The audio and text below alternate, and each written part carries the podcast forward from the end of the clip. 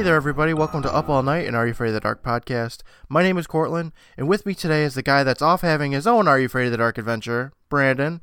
How you doing, Brandon? I'm off having a great adventure, Cortland, and you're not invited. Get out of that canoe. We all know you can't swim.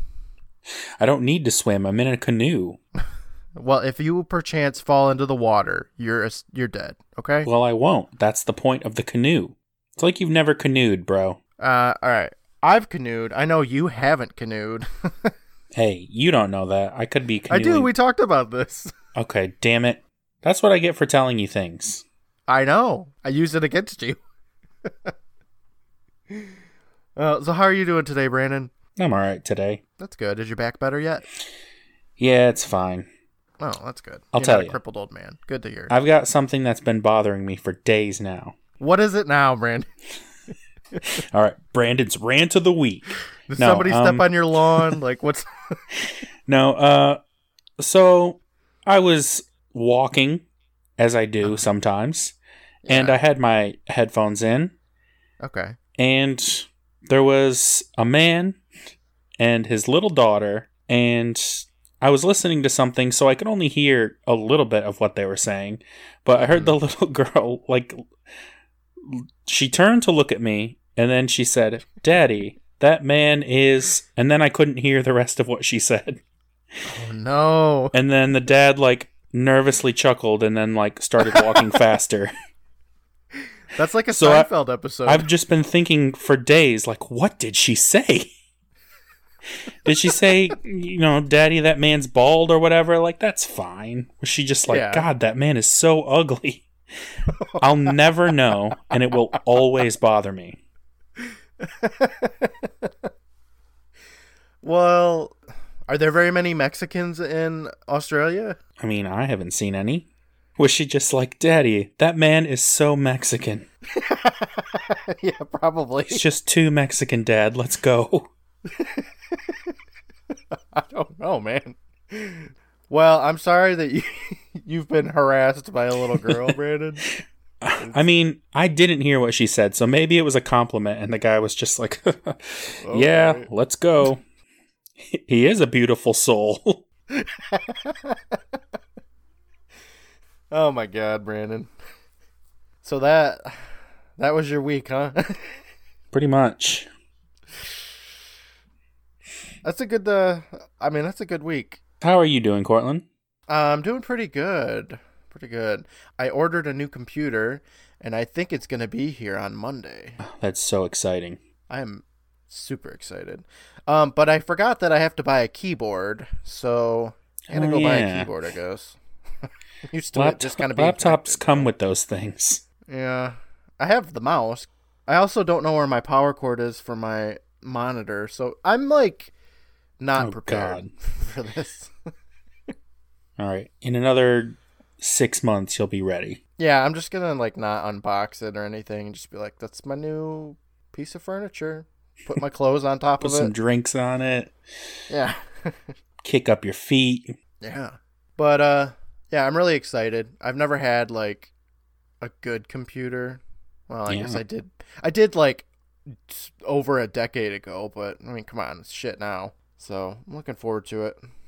But yeah, so I didn't really do anything else this week. Um, I got all of my, my at this point in my life, editing for the show is completely done. Um, until after we get done with this recording, but Yeah, so let's put it off as long as possible. that's what I'm thinking. Just don't so ever enjoy upload your the clips for your me. non-editing for a little while. I didn't even turn my computer on yesterday. I was like, I should be working on the podcast. Oh wait, I don't have to. I'm done. Anyway, do you want to get talking about this Are You Afraid of the Dark episode we watched? Yeah, let's talk about it. Okay. Well, Brandon and I, we just got done watching The Tale of the Manaha. What did you think of this, Brandon? Um, this episode I sort of liked. I guess. Mm-hmm. I guess I would say I sort of liked it. I liked it in the beginning, and I thought I was gonna like it a lot more, but it Yeah. kind of let me down by the end. I feel like this is a weird episode for Are You Afraid of the Dark. It is. I don't know why though. Maybe it's because there's so many characters. I don't know. It's got a weird vibe. It, it kind of does, yeah. It's got one of those like I don't know. It's a very typical camping story where like the little runt of the litter wants to do something awesome and everybody's like, "You can't, you're too little."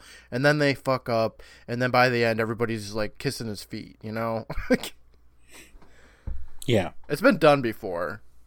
But yeah, this episode I didn't hate it. Um this episode has like a 3.1 on IMDb. Yeah, I saw that afterwards, which I'm glad I didn't look it up before because I would have been thinking the entire time like this episode shit. Like before I even saw it, like everyone hates this episode.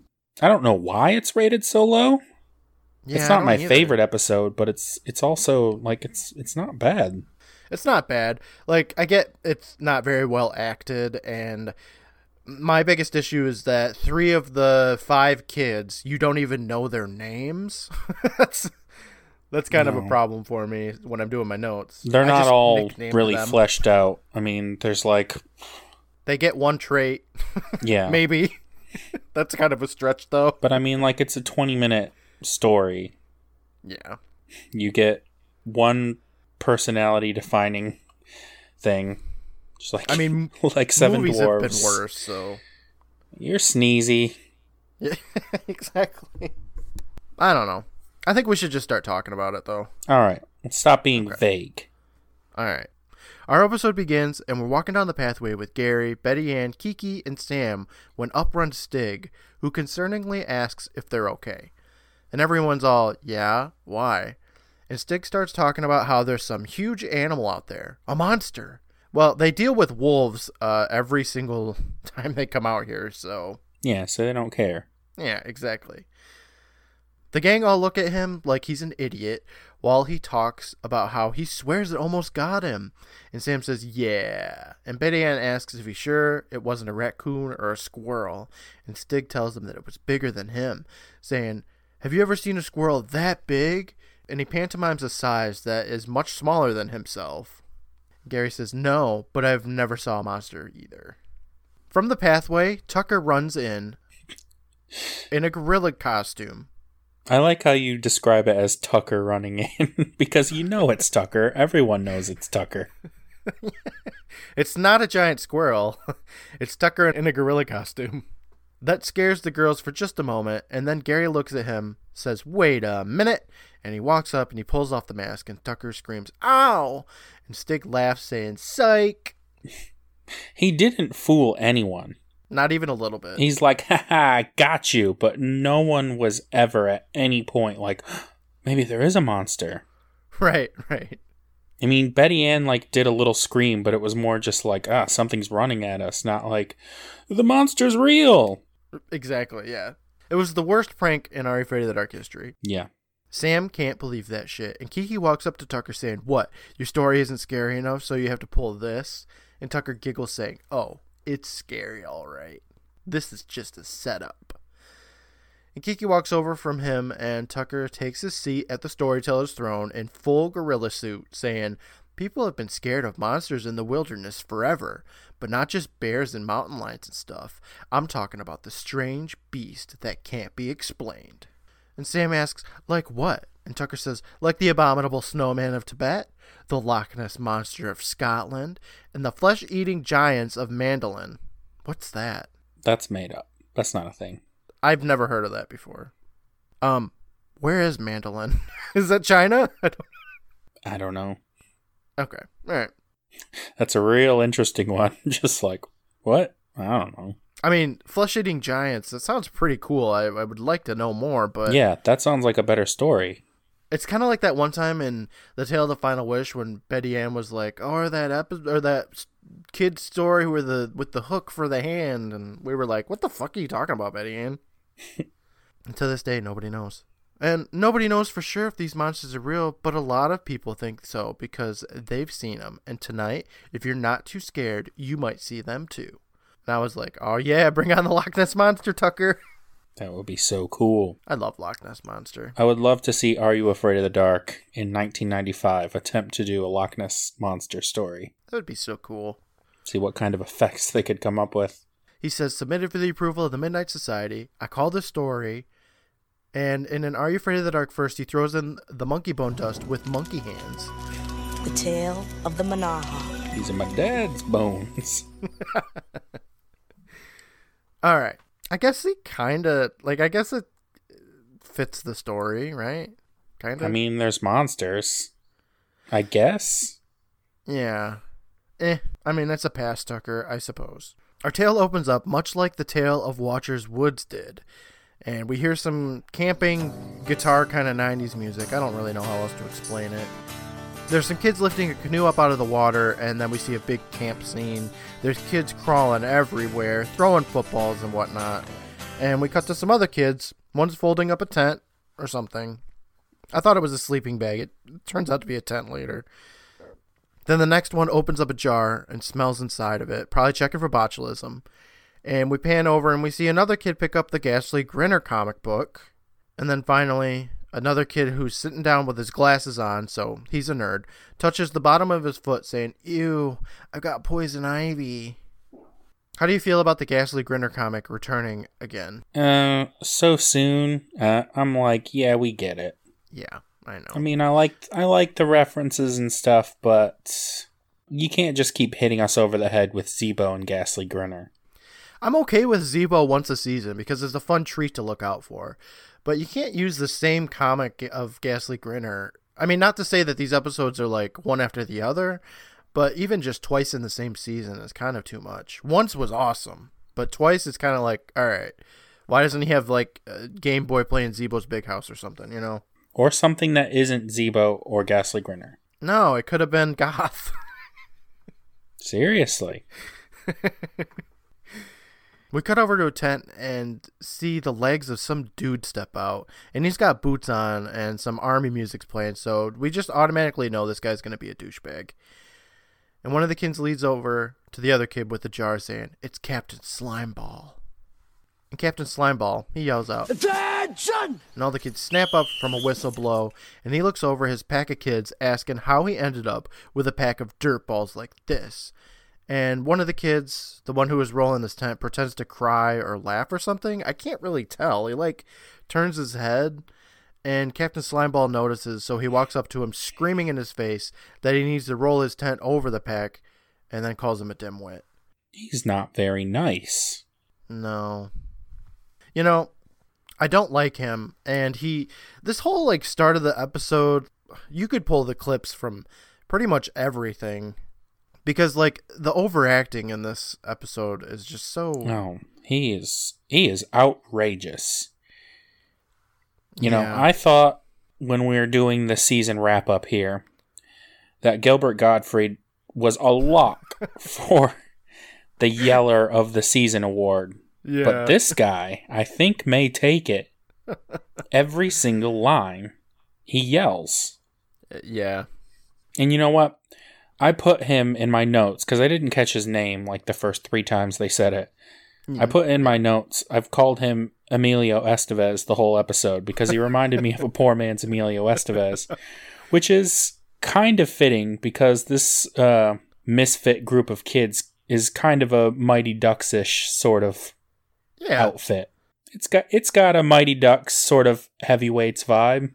yep heavy heavyweights i was thinking that too yeah i just called him captain for a little while until i finally got his name captain walks over to the next kid with the jar of spaghetti it's a jar of like spaghetti and sauce for some reason the kid lifts up the jar telling him It's for dinner. Pasta with a light tomato garlic sauce. Mwah! And he gives a little chef's kiss. And the captain grabs that and he dumps it all over the ground, telling him to lose Oh it, man, chubby. come on. I know, perfectly good biscotti. Ridiculous. Next, he walks over to the kid with the ghastly grinner comic, and he grabs it, saying, Good, good. And the kid happily says, Volume 6, first edition. And the captain hands it back over to him, and he says, Bring these, and we're going to use them to start the fire. Last, he walks over to the nerd, who tells him he can't go because he's got poison ivy. And Captain mocks that shit, then screams in the kid's face, saying, What kind of whip are you? And the nerd kid yells back, Any kind of whip you want me to be, just don't make me go. And Captain tells him to put his shoes on because he's going. And that's our merry band of misfits. Except, from somewhere close by, some kid runs down a pathway screaming, Hey guys, wait up! and he's got a whole bunch of shit stapled to him. He's got pots and pans smacking him everywhere, and he runs in line with the other kids saying that he thought he was going to miss him. And Captain gets close to this kid's face, asking what he wants. And the kid says he's going on the overnight. Captain says, forget it, because he'll never keep up. And the kid says that he's got to take him. Mr. Ostrowski, I don't know if that's his name. Who cares? I should have wrote it phonetically, but it doesn't matter. Gave him permission. The captain takes out a book from the kids' pack, and it's called How to Survive in the Bush by Oscar Butts. and the kid excitedly tells him that he's been reading it all summer to get ready for the overnight. Captain menacingly tells him anything he needs to learn, he will learn from him, and hands the book back. Okay, let's just meet this cast. Does that sound good? Yeah. Let's attempt to meet this cast, I should say. First, we got the main character, the one that just ran in. His name is Jonah, and he's played by Michael Yarmush, who voiced Arthur when he was younger in Arthur. So we have like the entire cast of that show on this on this show now. They really should have had some kind of crossover. Yeah, you would think, right? He was also in every episode of the late 90s Lassie, and in Lassie he played Clark. I don't know, I've never seen it. And he was in goddamn Nico the Unicorn. Wow. I never thought that would come back up, but it's been like two episodes because One Eye Jack was in it from Prisoners Past, and now fucking Arthur's in it. I thought he did all right in this episode. Jonah? Yeah. He's got this like very serious, I don't know. He's got an intensity, I think, and it's interesting. I grew to not like the character, but I think Mm-hmm. the actor did a fine job. Yeah, I'll give it. Like, there's that part later on when he screams like a little girl that's really amazing. Oh, yeah. Next up, we've got the captain, whose name in the episode is Lonnie, and he's played by AJ Buckley. This guy's been in a lot of stuff, including voicing Nash from The Good Dinosaur. I only watched that movie once. Did you even see that one? Yeah, I saw that one. I don't know who the hell Nash is. Yeah, me neither. He also played Ed Zeddmore in Supernatural. Have you watched that? No. Me neither. And Adam Ross in CSI New York. Did you watch that? Of course not. Yeah, me neither. So he's a mystery to us. so he, he's been in lots of things for lots of episodes and lots of movies, but nothing we've seen. No, like I tried to sprinkle in like th- his most notorious roles, but Okay, but did you see something in particular that he was in that I think would be of interest to you? no. Did you look him up too?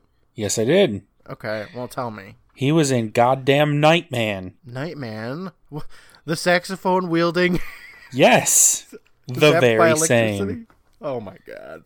We have got to watch that show. We have to. There's so many shows that we have to watch now. I want to see Nico the Unicorn, Ho- Littlest Hobo, Hemoglobin, which I'm going to talk about again in a minute. oh, Night of the Night of the Demons three. Oh man, so many things, so many things. The last three kids in this episode are credited as Alex, Steve, and Carl on IMDb and the credits of the show but their names are never once mentioned in this episode. I think Jonah says Alex one time, but there's three kids, and you don't know which one Alex is, so we have no way to know which one is which. It's really annoying. I hate when Are You Afraid of the Dark does this, and this is the worst offense of it I've seen yet. They do it a lot. They do, but at least like eventually I get to know that uh fucking Mariah the stalker's name is Mariah, you know. In this one, there's three names, two of which are never mentioned in the show at all, and there's no way to know who is who. it's stupid. Ultimately, it doesn't matter because these kids are not important to the story, but Yeah. There's only one kid that does anything. no, you got the fat one, which is fine. His name is Eddie. So these three kids, Alex, Steve, and Carl, they're played by Matthew Stone, James Libo Ryan, and Mark McEvey. And Matthew Stone and Mark McEvey were in nothing else. This is their only role at all. They nailed it. I Just go out on maybe if I don't know which ones they played, but James Liberayan was in Space Cases as Evil Radu in some show called Million Dollar Babies, which is based on the true story of the Dionne quintuplets in Canada in the 30s. He was also in the movie The Secret Pact with Ryder Strong from Boy Meets World. Okay, cool. Sure. And last, we have Eddie, is played by David DeVoe. Uh, he's the chubby kid with the sauce, and he hasn't been in a whole bunch of stuff, but was in Hemoglobin with that red haired kid from Chameleons. And let's just say we're going to see this kid later. Okay. I'm going to leave it at that. So now that we got that shit out of the way, since we have no way of naming these three misfit kids, I'm going to name them based on their introduction. So one of them is named Comic, one of them is named Ivy, and the last one is Crybaby. Is that fair? Yeah, that's fair. okay. Ivy's the nerd one, and the other ones, the other two kind of look similar and act similar, so it doesn't really matter. None of this really matters because they don't do anything in the episode. Well, Crybaby cries and Comic reads a comic, so boom. Ugh. All right, let's just move on. yes. We cut to another scene where some kids are moving a kayak in the background, and then a middle aged man pops into frame, and he's talking to all the characters we've met so far, saying, You boys are about to embark on a vision quest, a test of endurance, intelligence, and courage. None of you have ever spent the night in the forest. I mean, he doesn't know that. It's an experience you'll never forget. By the time you return tomorrow, I'm sure you'll know a lot more about yourselves and each other. And he walks up to Lonnie, reminding him to check in with the ranger at the ranger station, saying they don't want to have any problems. And Lonnie screams, Yes, sir, and blows his whistle. And the kids all look at him as he yells for them to start marching. They follow him, but the older dude stops Jonah, asking him if he's sure he wants to go through with this because Jonah is, I don't know, like half a year younger than these other kids. Yeah, he's like six. He's he's like eight, and everybody else is maybe like nine or ten. like it's not that much of a difference. And Jonah's all absolutely. So the guy pats him away, and Jonah runs to catch up with the other kids. And this is, I guess, the first instance of Jonah just being behind all the other kids. He s- stays behind a lot in this episode. Yeah, well, that's survival tip number 52, I guess. Always be a straggler so that the wolves can pick you pick you off real easily. End your suffering by being a straggler. A beautiful tip by Mr. Butts. The scene changes, and we just watch the kids march through the woods with some marching music. Jonah is in the back, and the captain turns around yelling, Yo, Junior! And we watch Jonah run to catch up, but he says, Keep up unless you want to be lunch for some hungry grizzlies. And Eddie, the fat kid's all like, There's grizzlies out there? And Jonah says, No. Chapter 9. According to Oscar Butts, grizzlies are only found in northwestern forests. The nearest grizzly is over 3,000 miles away. And Captain screams back, You saying I'm a liar? And Jonah's all, Well, no, I just think your facts are a little off. And Captain pushes up his sunglasses, saying, Keep your opinions to yourself. In fact, and he starts taking off his backpack, saying, Doesn't Oscar Butts have a chapter that says you must carry the leader's pack? And Jonah tells him, No, he doesn't think so. And Lonnie tells him, See, you learned something new. And he pushes his pack into Jonah's hand, and Crybaby walks up saying, Don't make it worse for us, all right? And then walks away. Well, that was a pointless scene. Well, strap in, Brandon, because you're, you're going to get a couple of them. The scene switches. We're with Lonnie, and he starts slamming a can of food against a rock a whole bunch. And Jonah sees what he's doing, and he stands up, and Lonnie walks over Jonah's way, asking aloud why these things don't have pull off lids. Jonah raises up a can opener, saying, Always pack carefully. Chapter 1 Oscar Butts' first rule of hiking. And Lonnie grabs the can opener. Then he throws it to the ground with his can of food, and then throws his sunglasses and hat down. And he pushes Jonah, who backs up into another kid. I don't know if it's comic or crybaby, I don't know. And he accidentally kicks Lonnie's backpack off a small cliff area, and it rolls down as Lonnie yells, Hey, my knapsack, you idiot! And Jonah whines that he pushed him, and Lonnie tells him to go down there and get it. So Jonah complains, saying, But it's steep. But Lonnie screams, You want to climb down or fall down? Jonah looks back at down at it, and then at Lonnie, and then back down, and he walks away. This has a little bit of a Watcher's Woods meets Phantom Cab kind of vibe. Yeah, I thought of Phantom Cab. This is kind of like that part where um Buzz almost fell to his death, but then he didn't. Dang it. We zoom to the backpack and Jonah's jumping down, and then he picks it up, and then we hear the sound of like snakes rattling. Rattle of a cobra? I don't know. It's nature sounds. Sure. Oh, there's nature that way. Yeah. So he hears these nature sounds and then he walks towards a secret cave. Back up with Lonnie, he looks over and he screams, What are you looking at? In the face of one of the kids. I think, again, I think it's comic. I don't know.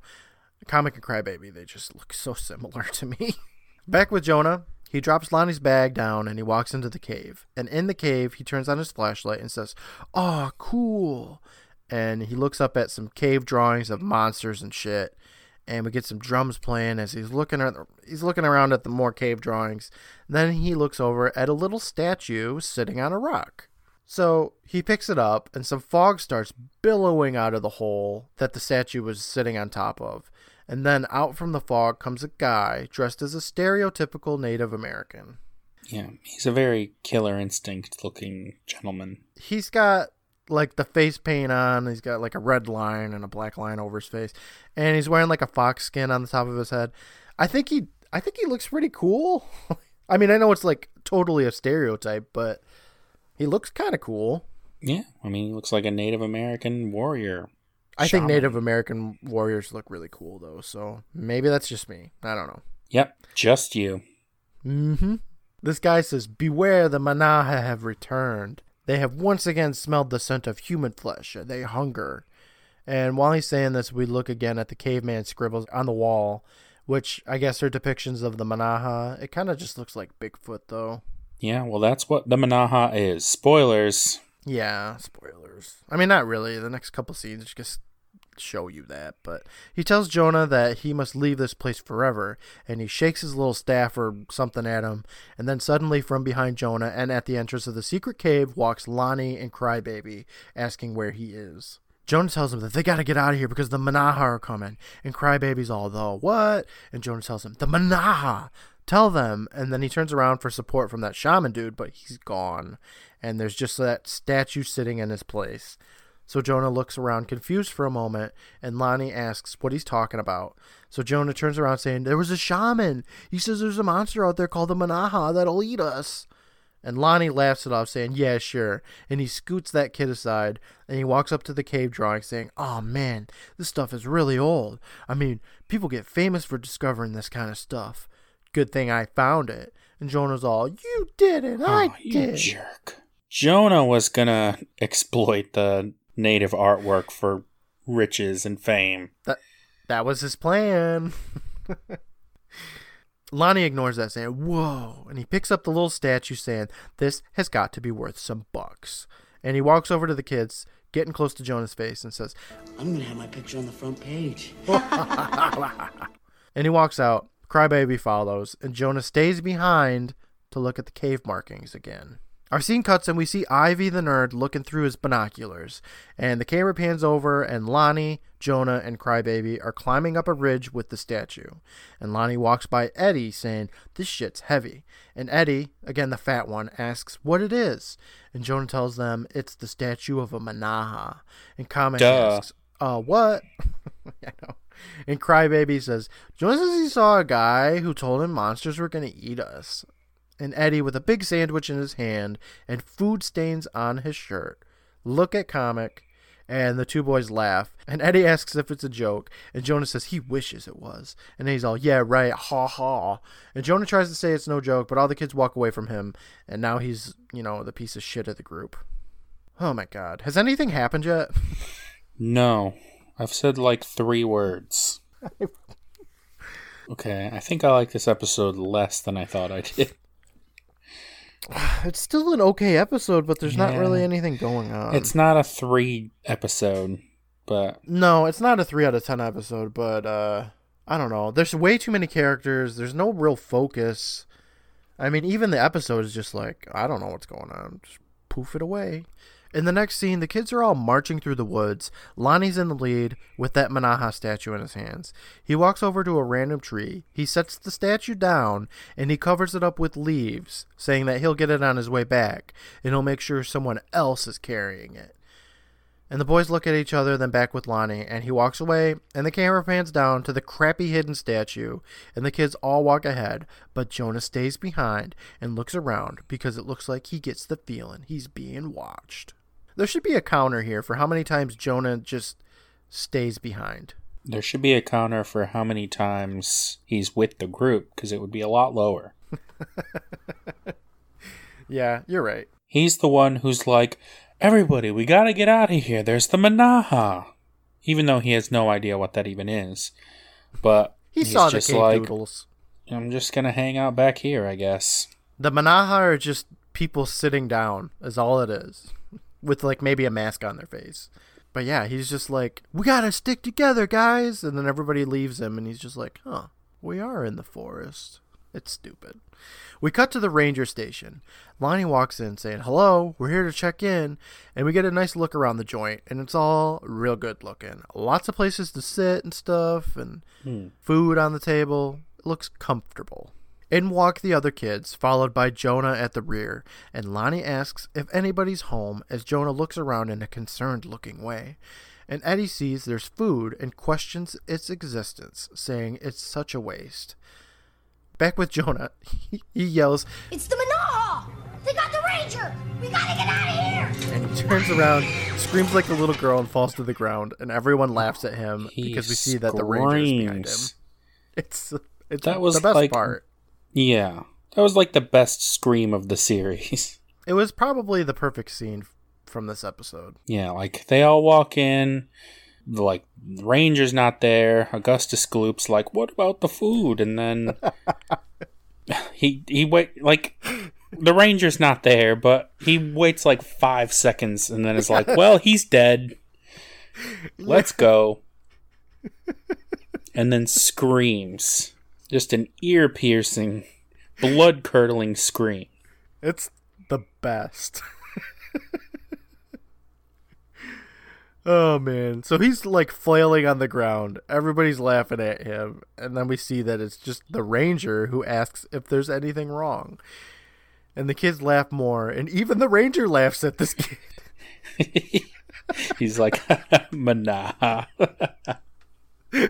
Mana. Oh my god. I would laugh at him too, it's the though. best. I would have laughed at it. Like the only one that's not laughing is Lonnie. He's He can't laugh. yeah, the Manaha took that away from him.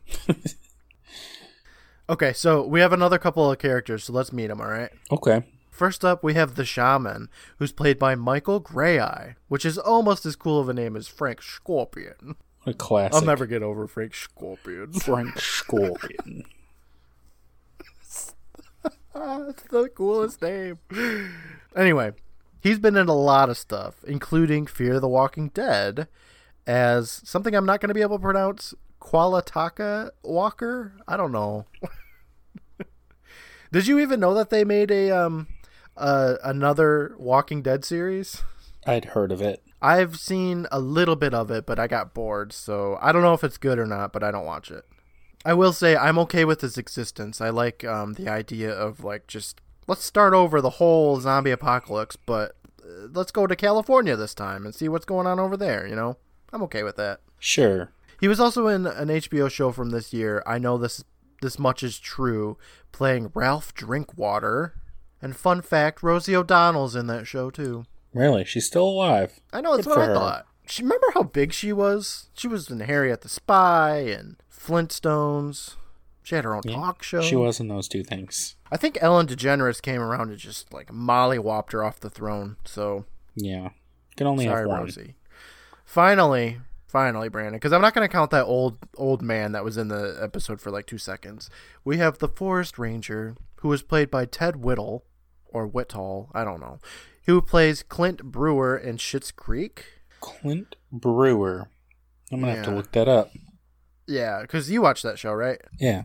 I don't. I want to. You should. It's great. I love Catherine O'Hara for some reason. So I really want to watch it, but I haven't. He's also Admiral Olson in Suicide Squad, which I have never seen, No, me either. and Rick Flag in Smallville. Which I haven't seen. Yeah, me neither. He has not. He's been in a lot of other stuff, but uh, let's just try and get through the rest of this episode. All right. We can do it. Enough talking about these these these well acted individuals.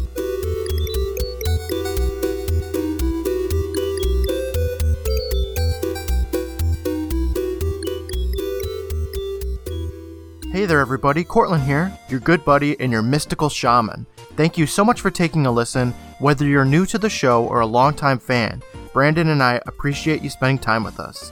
Looking for more laughs? Give us a follow on Instagram at Private Island Presents and on Twitter at PRVT Island. Every week we make new videos, gifs, memes, and more for each of our episodes. Be sure to chat with me while I do the live watch parties every Wednesday night at 8 p.m. Eastern Time on our Instagram. Connect with other fans and join in on the conversations. We are just three patrons away from our first 10 patrons, which will start up our exclusive giveaway. Visit patreon.com slash private island and check out what we have to offer. For as little as $1 a month, you'll have instant access to early release episodes which go up the moment I'm done editing. Higher tiers get additional content that is uploaded multiple times a week. We have bloopers, bonus episodes, book readings, and more. Everything raised from our Patreon will go right back into the show to help fund more giveaways and upgrade our equipment. I'd like to take a moment to thank our current patrons, the Bronze Beths, Heather, and our newest patron, Angela, the Silver Goths, Shane and Steven, and the Platinum Bostics, Bryce, Kathy, and Carly. Thank you so much, everyone. Our show wouldn't be the same without you. Our season 5 wrap up is coming up fast, and we need your questions. Do you have any questions for me or for Brandon about our podcast or about podcasting in general? We want to answer them in the show and give you a shout out. So send them our way on any of our social media accounts or through email. That's privateislandpresents at gmail.com. For a quick link to all of our socials, the Patreon, Facebook group, and more, check out the Linktree link in the episode description. Show your favorite podcast some love by giving them a shout out on social media or leaving them a five star review on Apple Podcasts. I'd like to take a moment to thank the Benevolent Badger for his work on the music for our show, aside from this theme, Dating Start from Undertale, composed by Toby Fox. I'd also like to thank Brandon for his work on the artwork. Now I'd like to play the promo for Just the Zoo of Us, a super fun and informative podcast about your favorite animals with hosts Ellen and Christian. There, new friends. This is Ellen Weatherford. Do you like animals? Do you enjoy arbitrarily rating things out of 10? Can you tolerate puns? If so, join me and my husband Christian over at Just the Zoo of Us for a weekly review of your favorite animal species. Just the Zoo of Us is available on Spotify, iTunes, and other podcast apps. You can find us at anchor.fm slash just the zoo of us. See you soon. Thanks again, everyone. For now, I'll let you get back to the show, and I'll talk to you soon. Bye.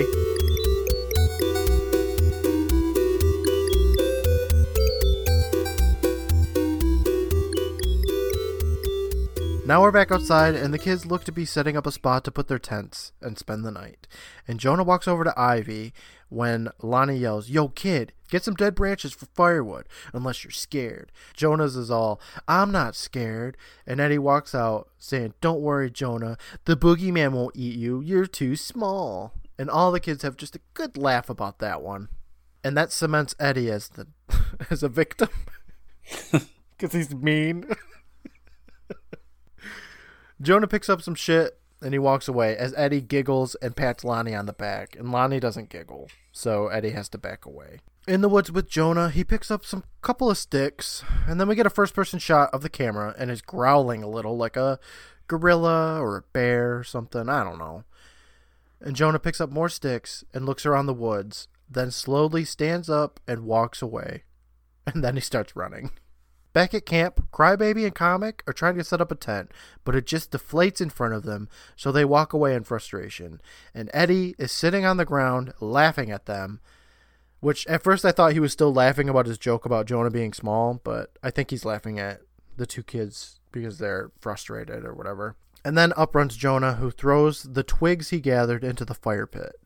And Lonnie takes one look at it, saying, That's it? Man, are you useless?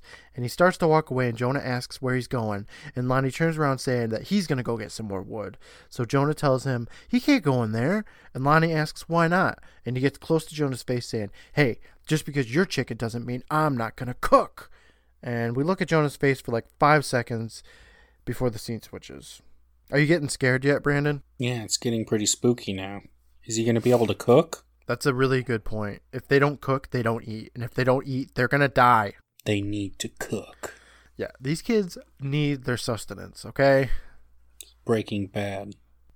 Now we're out with Lonnie and he's picking up sticks. You know what? Now that you say that, Lonnie kind of reminds me of Jesse from Breaking Bad a little bit. Um, yeah, maybe a a Jesse Emilio mix. Yeah. Yeah, Jesse Estevez, you know. Back at the campsite, Ivy walks out of his tent asking why he's so spooked. And Jonah, with that book in his hand, says, I'm not. Chapter 12, Oscar Butts says, Fear is only an emotion. If you conquer fear, you conquer the forest. All right, what does Oscar Butts say about Manaha? Yeah, what does he say about things that can kill you, like bears? He's just like, yo, kids, if you just don't believe in bears and mountain lions and stuff, you're going to be fine. Oh, Oscar, it's great advice. Oscar Butts is the worst.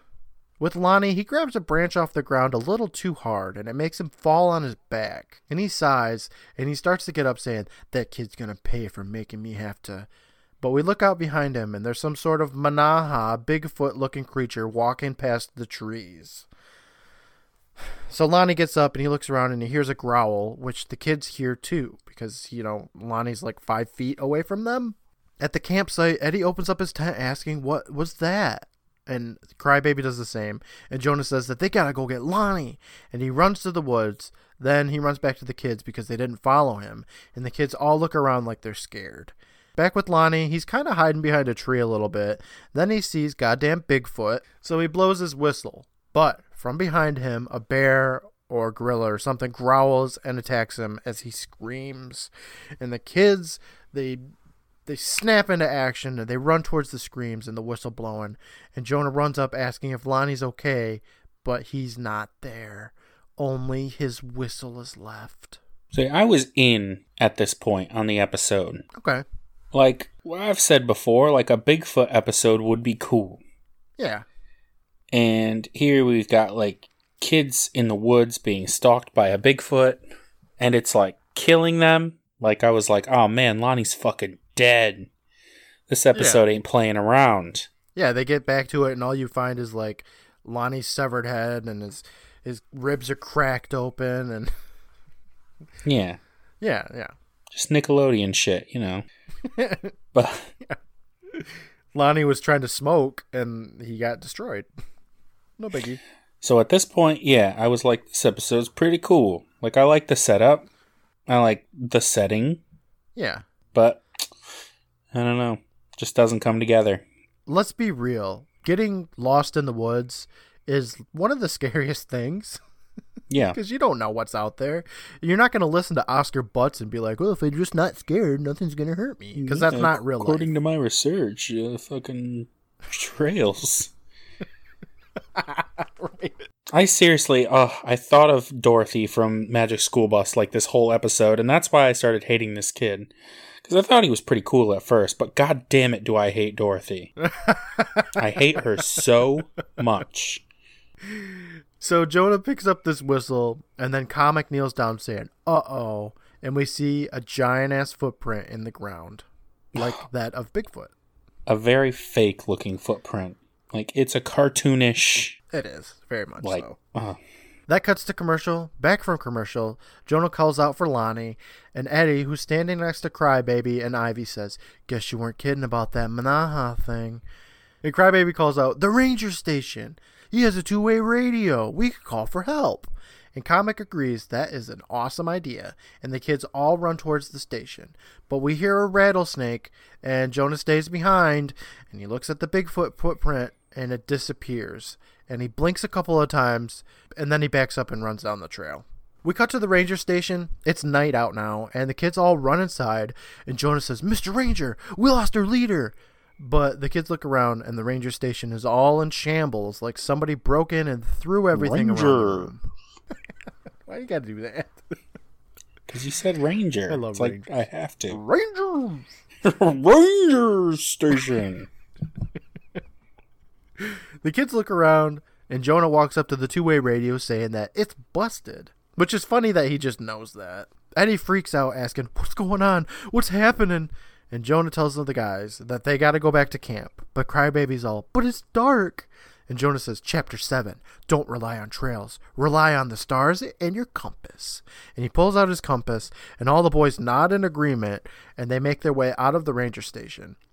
Okay, I think this might be one of my favorite parts too. They start to walk away, but Jonah stops them, saying, Guys, and he looks down at his compass and then points the way that they were going to be going, saying, Take that path, but take it easy. It's dark. and I'm just like, okay, der, the kids are the kids were walking in that direction and they the know it's dark. Did he Like, think they were gonna do? Well, let's just climb the trees, guys. That's what the stars tell me to do. so the kids start to walk away, but Jonah stays behind again for some reason, and he stops. Because that's what he does. He stays behind. this is like the fourth He's a habitual behind stayer. That's a thing now. so he stays behind for some reason and he stops and he looks inside the window of the ranger station and this fog rolls inside and it cleans the place up right in front of this kid's eyes and then he just runs away. Yeah, what the hell? Problem solved. The radio should work now, right? That's what I thought. Yeah, just go in there and use your two-way radio. But he's like, nope, that's not what the compass tells me. Jonah makes his way back to the kids saying, Guys, something weird's going on. And it's like, No shit, kid. And Crybaby's all, Yeah, tell me about it. And they look over at the path and there's like a tree blocking it or something. I don't know. I couldn't really tell what was going on. So the kids walk up to it and Eddie says, That wasn't here before. Maybe we took the wrong path. And Jonah pulls out his compass again and looks at it. He licks his lip and says, No, it's the right path. Something put it here. And Ivy and Crybaby look at each other, and Eddie then says that we'll go around it. So the kids all disperse randomly, running away as Jonah yells that they gotta stick together. These kids are dumb. Yeah. Again, Jonah stays behind and looks at the blocked path. Then he turns around and we see the shaman again, who says, You have been warned. and he laughs as Jonas runs away. In the woods, we see Eddie's running alone, and then we cut over to Jonah, who's calling out for the guys, and when he stumbles into Crybaby just standing next to a tree, and Jonah screams, and up walks Comic and Ivy, and Crybaby says, Whoa, it's just me. And Jonah looks around at the guys, and then asks where Eddie is at. And I think that's the first time we get Eddie's name. Yep. We're like 20 minutes in. we cut over to Eddie. He's running through the woods. There's some growling and shit following him, and he stops. He looks around and he calls out, Jonah? Alex? Manaha? Yes. We see some Bigfoot looking dudes walking in the distance around him, and he's still just sitting by a rock. And then he looks up over the rock, and there's a guy in a gorilla suit that jumps down on him. and he falls to the ground screaming, which the kids all hear. And Ivy's like, We found Eddie! I love that. That's my favorite part. He's screaming, and he's like, "Guess we found Eddie." oh, guess Eddie's dead. Crybaby says that they gotta go to him, and he leads the rescue. And the kids run like five feet, and they stop, and they look down and see the Manaha statue sitting next to the tree where Lonnie left it. But now its face is glowing like it's got a light bulb in it. and Crybaby says he doesn't believe this. And Jonah's all, Yes, you do believe it. We all believe it. Oscar Butts says fear is only an emotion. If you believe there's monsters in the woods, then there are. But if you don't, and he walks over and he picks up the statue saying, then there's nothing to be scared of. I'm starting to think this Oscar Butts fella's an idiot. Yeah. Let me see that chapter on monsters. We cut over to Crybaby, who says, Lonnie's gone, Jonah. So is Eddie and the Ranger. I think that's all pretty real. The kids all hear another growl or something, and they look up all scared. And back with Jonah, he says, There's more going on here than we think. Ivy says, So? And Jonah says, So I think we can save them.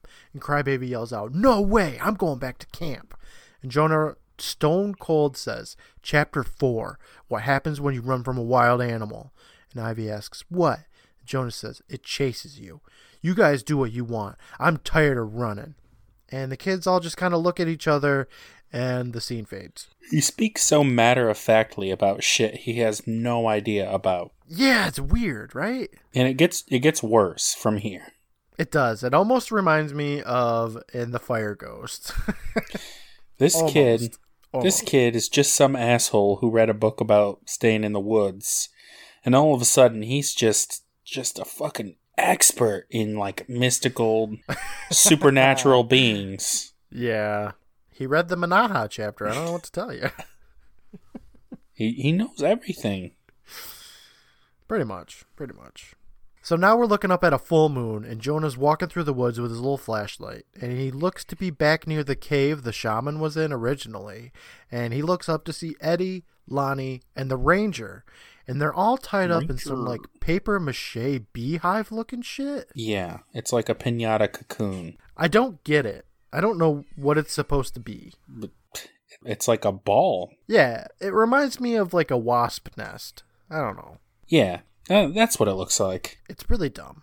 Well, I mean, okay, it's not really dumb, but it's just kind of weird. You know, I was just, I was disappointed that they were alive. just because I thought I thought it raised the stakes a lot, If only. but no, they're all you know just hanging out. We look around them in the distance and see the Bigfoot looking dudes, and Jonah looks at the guy saying, Don't be scared. They'll only get you if you believe in them. Well, they already How do you them. know? They already got them. They're in cocoons. yeah, what more can they do? like what would happen if no one came and rescued them? They would just die, right? Yeah, they'd die. And you can't be like, you only died because you imagined you died. I like that the ranger is there, though. Like, these kids roped this ranger up in it. Yeah. he was just minding his own business. Just he's chilling in a his cabin. cocoon. Yeah. So after he talks about how they have to, they, they, it's only going to hurt him if they believe in him. He takes some steps near the monster, saying, "And I don't believe in them." And there's more growling. And Jonah says, "You hear that? I'm not afraid, and I don't think you're real. And if you're not real, you can't hurt me." And the Manaha get closer to him, and then they wisp away in smoke. Next time I'm like hiking or something and there's a bear in front of me, I'm going to be like, I don't believe in you. And there's nothing you can do about it. Yeah, I'd really like to see that bear in the woods just be like, oh shit, and disappear in a cloud of smoke. It's like my only weakness. I thought I was real. Jonah looks back at the trap guy said, They were just an illusion, a trick. And he walks over to Eddie and he pulls out his pocket knife and he starts to cut him down, starting at this kid's belly for some reason. like, you don't know how thick that shit is. Like, you're gonna just. No, he knows everything. That's in chapter 23 of the goddamn Butts manual. You just if your friend's stuck in a wasp cocoon, just take out your knife and jab it into his stomach and Even though the cocoon should be an illusion as well. J- Just like Oh, stop good point. stop pretending like you're in a cocoon. Yeah, right. Because I mean, the it's fair to say that because the uh, ranger station being in disarray, that was an illusion. Yeah, like that didn't happen. But all these people were kidnapped, so I don't understand how that is real, but everything else Well, isn't. hold on. So from behind him pops the shaman, who says, "But I am no illusion." So maybe he made paper mache and was like, "Hold on, guys," and just cocooned them in it. I don't know. and he kidnapped them as well? Maybe. Maybe okay, so maybe the story is, is that if you believe in the Manaha, then they are real. So at the time of the kidnapping, those gorillas were real for the kids. And they have cocoon wrapping abilities. I don't know. Make sense? I don't know. Who cares? Nope. Okay. Let's go on. Jonah puts Jonah puts the knife down as the shaman says, I was a powerful shaman until my people sealed me in that cave. The fools thought my magic had become too powerful, too evil. They said that I wanted the forest only for myself. Perhaps they were right. And he gets up and he walks over to Jonah and says, Now that you have released me, the forest is my hunting ground once again. I warned you to leave. Which was nice of him if you think about it. You know? Yeah, he was like, I don't want to cause any trouble. I just want to live in peace. Just Please go, or I will have to pretend to put you in danger. He reaches a torch up and he lights it from some branch on a fire somehow. And he says, Now it is too late. And he slowly lowers the torch down to the campfire that is under Eddie's cocoon. So is he trying to cook these cook these folks now? Yeah, he's hungry. He hasn't eaten in a couple years. All right. He might be a ghost. I don't know. I don't even know.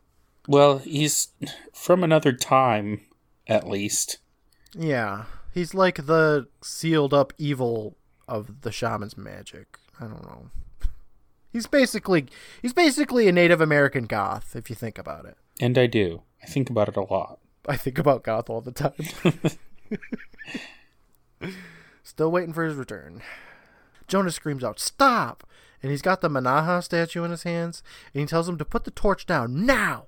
And the shaman laughs in response, saying, "And if I do not?" And Jonah's like, "I'll use the magic in this statue against you." And Shaman tells him, The power isn't in the statue, it's in me. And he goes down to light that fire again, and Jonah yells out, Then I summon the Manaha. And the shaman stops and he looks around. Jonah mocks him a bit, saying, Maybe you don't know as much about magic as you think. And the shaman looks around, saying, This cannot be. Away with you. And we look around the forest at stuff coming closer to where they're at. And the shaman's all, I no longer need you. And Jonah tells him he doesn't control him anymore that I do. And the shaman yells out, Stop! But they don't stop. And the shaman looks around more, saying, I created you. Don't resist it. And Jonah tells the shaman that he owns the Manaha now, and he'll have them destroy him. And he backs the shaman into that cave and tells him, You were put in here for a reason, and now you're going back. And the statue's head lights up again, and Jonah sets it down on the stone where he found it. It's all relatively anticlimactic, I think. Yeah. The shaman screams out like Cutter from Cutter's Treasure from in his cave, and it shakes, and there's rocks falling all over the place, and he's screaming more. And Jonah makes his way out, and I guess the shaman's dead now. Why does the cave collapse? Don't you think that the cave would have collapsed the first time then? Yeah, he was put in there before and it didn't collapse. Yeah. He's like sealed in that hole by the statue's butt sitting on top of it, like some sort of genie, right? I, I assume so, but I also think that's a really, really ineffective like security for this evil shaman. Mm-hmm. You would think that this rock slide would knock it off, but These people who sealed him up were like, eh, just put that toy on there. I'm sure nobody will touch that ever. It's just like a corker, like a cork stopper, but Yeah, except it's not even like stuck in there. It's just like rolling on top. pretty much, yeah. Eddie calls out Jonah, and Jonah runs about five feet to where Eddie, Lonnie, and the ranger are. And they're all standing. They're all uncovered for whatever the hell was covering them. And Eddie asks how he did that. And Jonah says he used a little Manaha magic. And the forest ranger giggles for some reason. And Jonah takes a few steps from them and calls out into the woods Manaha, I command you, show yourself. Which is stupid for him to do because there's no danger anymore. Yeah. But out from the woods walks Crybaby, Ivy, and Comic, and they all got sticks in their hands and they're banging them together, and they have like little camouflage parkas on. Crybaby asks how they did, and Jonah says, Meet my Manaha. And he turns them around smiling, and the guys congratulate themselves, and the scene fades. well, that was dumb. Sure was. That shaman should have just used some of his actual magic and been like, fuck you, and like blew him up with fireballs and stuff. That would have been amazing. that would have been amazing. yeah, he just called forth like some lightning or something. yeah, like he is magic. Nope, he was tricked by three nameless children. All right. Now we're back with the kids. It's daytime, and Jonah is instructing them that they've got five miles due west at 20 minutes per mile and a half hour break for a rest. And Eddie chimes in, and a snack. And Jonah smiles, saying, and a snack. We should arrive back at camp in time for lunch. Everyone set? and the kids set? all say, Yes, sir. and they start right, marching up the go. trail, and Jonas says, Pick up the pace, Lonnie. And we look at Lonnie, who's carrying a bunch of shit, and he drops a couple of pieces on the ground, and then he picks it up, and that's the end. Overall, it's just a kind of weird episode for Are You Afraid of the Dark? It's weird, and I don't know if I love it or really like it, but I don't think it's as bad as the ratings would suggest. No, but even growing up loving Are You Afraid of the Dark, when I watched this episode, I still didn't have any memory of it. So I think this is genuinely the first time I've ever seen it, which is kind of weird because Are You Afraid of the Dark played on repeat pretty pretty much every day. I think they knew it was bad when when they made it. I don't know. It ain't great. It doesn't have that Ron Oliver charm that can make like a bad episode memorable, you know? Mm-hmm. No offense to Ron Oliver, of course. but like it doesn't even have anything really charming about it. You never really get a look at the Manaha. No, I think that was on purpose too. Yeah, because they wouldn't be able to do it justice. No, no. It's just a dude in a gorilla suit jumping down on some kids, whatever. Back with Tucker at the Midnight Society, he says, Jonah might have been small, but his size has nothing to do with how brave you are. That depends on what's up here. And he moves his gorilla hand to his head, and then he switches and points to his gorilla chest and says, And what's in here? The end. Shut up, Tucker. Stig says, That's a good story, Tuck. And then we hear some chirping from an animal like a squirrel or something. Over with Kiki, she says, Maybe it's a giant squirrel. And back with Tucker, he says, And maybe being small means you gotta run faster. And he runs away down the trail. Stig follows quickly after, grabbing his gorilla suit head, saying, Hey, you forgot your head.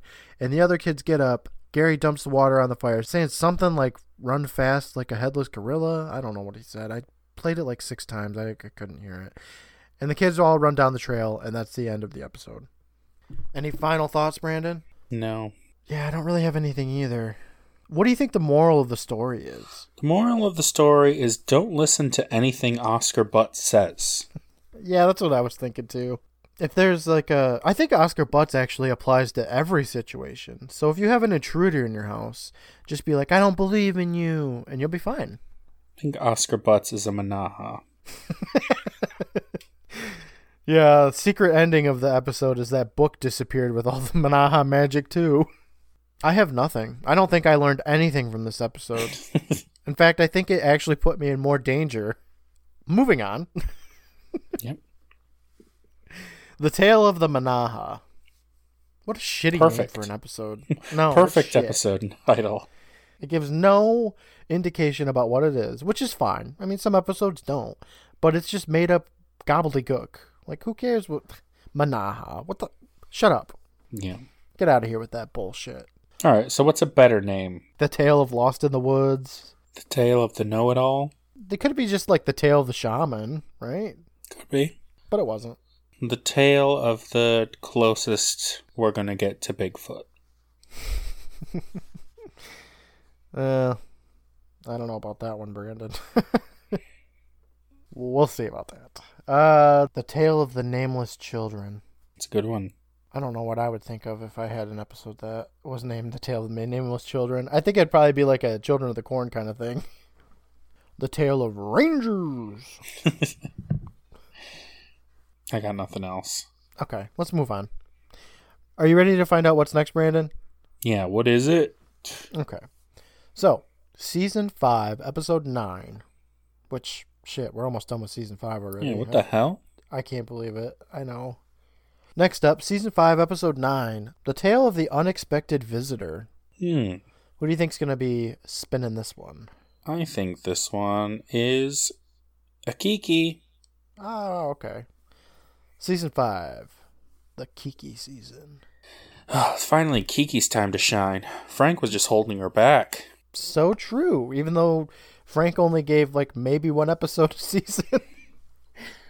what do you think it's going to be about? The Tale of the Unexpected Visitor. I think it's going to be Thanksgiving. And Okay.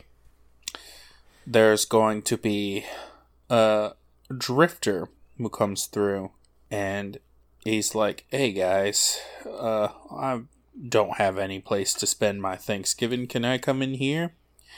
And then they're going to say, "No." So he stays out mm-hmm. in the cold and dies.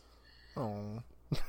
okay. And then the family feels really guilty and it haunts them for the rest of their lives. Oh, that poor family. Okay. Yeah, that's that's that. All right, Brandon, I'm done talking to you this week. I've had Oh, enough. thank God. I need a I need at least a week to recover from this. Oh man. I've been up all night. I'm going back to sleep. All right. I'll see you next week. Great. I can't wait. Hopefully I'll have my new computer up and running by then. That's exciting. Get a keyboard. Oh, right, right. I got to do that. All right. I got to go, guys. Got to go buy a keyboard. Bye everybody. Bye.